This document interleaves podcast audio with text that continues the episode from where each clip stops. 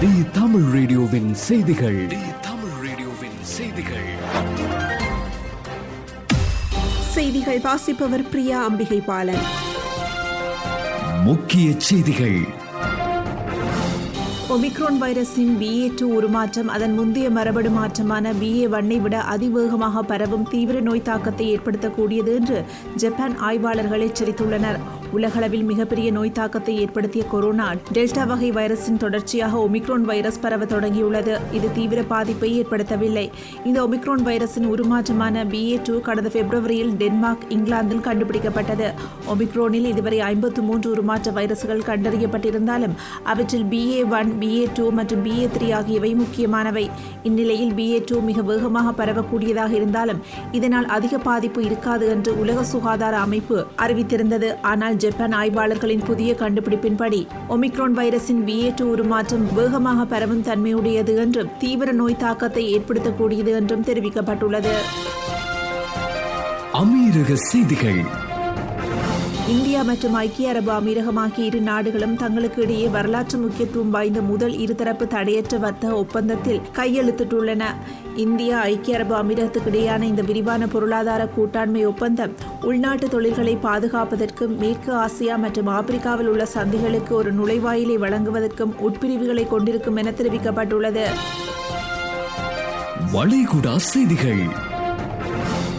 குவைத்தில் கோவிட் நைன்டீனுக்கு எதிரான பல கட்டுப்பாடுகளை தளர்த்துவதன் ஒரு பகுதியாக மசூதிகளில் வழிபாடுகளில் ஈடுபடுகின்றவர்கள் ஞாயிற்றுக்கிழமை முதல் சமூக இடைவெளியை கடைபிடிக்க தேவையில்லை என அதிகாரிகள் தெரிவித்துள்ளனர். மதசார்பான அமைச்சகத்தின் சுற்றறிக்கையின்படி மசூதிகளில் தினசரி மற்றும் வெள்ளிக்கிழமை தொழுகைகளை செய்யும் போது வழிபாட்டாளர்கள் சமூக இடைவெளியை கடைபிடிக்க தேவையில்லை என்று தெரிவித்துள்ளது.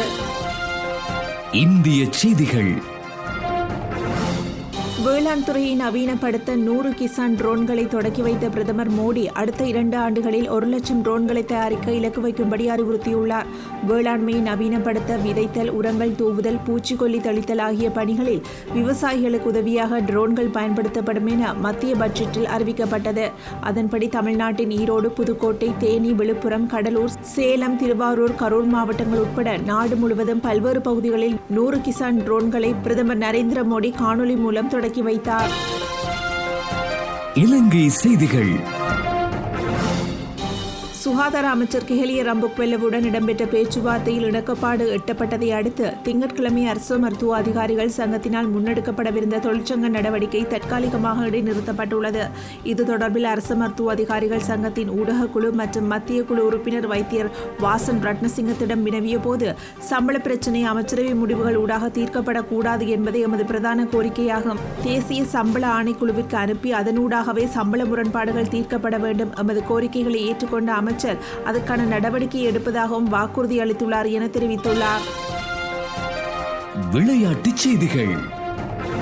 இந்திய கிரிக்கெட் கட்டுப்பாட்டு வாரியம் நேற்று வெளியிட்டுள்ள செய்தியில் இலங்கைக்கு எதிரான டெஸ்ட் போட்டித் தொடருக்கான இந்திய அணியின் கேப்டனாக ரோஹித் சர்மா செயற்படுவார் என தெரிவித்துள்ளது. இலங்கைக்கு எதிரான டெஸ்ட் போட்டித் தொடரில் இருந்து இந்திய அணி வீரர்கள் அஜிங்கியா ரஹானே மற்றும் சேத் தேஷ்வர் புஜாரா நீக்கப்பட்டுள்ளனர். இந்த தொடருக்கான துணை கேப்டனாக ஜஸ்பிரீத் பும்ரா நியமிக்கப்பட்டுள்ளார். அவர் டி டுவெண்டி போட்டிக்கான துணை கேப்டனாகவும் நியமிக்கப்பட்டுள்ளார். இத்துடன் தி தமிழ் ரேடியோவின் மதியம் பன்னிரண்டு மணி செய்தி அறிக்கை நிறைவு பெறுகின்றது. தொடர்ந்தும் ஆர்ஜே உத்ராவுடன் உலகம் த்ரீ சிக்ஸ்டி நிகழ்ச்சியோடு இணைந்திருங்கள். தி தமிழ் ரேடியோவின் செய்திகள்.